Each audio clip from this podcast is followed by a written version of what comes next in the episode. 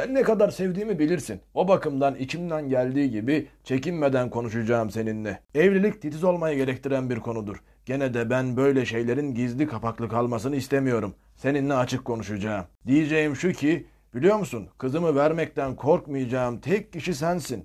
Akıllı, zeki bir insansın. Kocaman bir yürek taşıyorsun.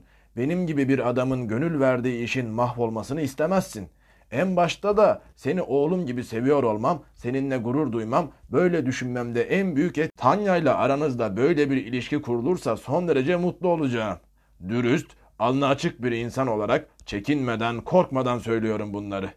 Kovri'nin gururu okşanmıştı. Gülümseme tüm yüzüne yayıldı. Yegor Samyovich tam çıkmak üzere kapıyı açmıştı ki eşikte durdu. Tanya ile evlenip bir oğlunuz olursa onu bahçıvan olarak yetiştireceğim. Neyse hepsi hayal bunların. İyi geceler. Kovrin yalnız kalınca divana rahatça uzandı. Broşürleri karıştırmaya başladı. Makalelerden birinin başlığı şöyleydi. Ara kültür bitkileri üzerine. Bir başkasındaki yeni bahçe açmak için toprağın kirizma edilmesi üzerine Z'nin notlarıyla ilgili birkaç söz. Bir üçüncüsününki göz aşılama yöntemi. Yazıların hepsinin başlığı aşağı yukarı böyleydi.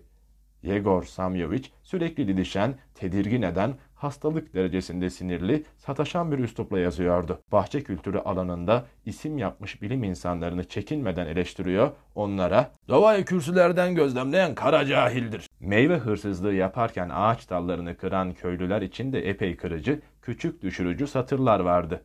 ''Böylelerini kırbaçlamak az gelir.'' diye yazıyordu. Kovrin, Yegor Samyovich'in işi herkesin beğeneceği türden sa- sağlığa yararlı güzel bir şey ama bu gerginlik, bu kavga niye?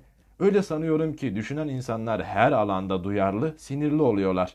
Belki de böylesi kaçınılmaz diye geçirdi içinden. Babasının makalelerini beğendiğini söyleyen Tanya'yı düşündü bir an. Bu orta boylu, soluk yüzlü, zayıflıktan köprücük kemikleri çıkmış genç kızın bakışları geldi gözünün önüne. Kocaman kocaman açılmış koyu gözleri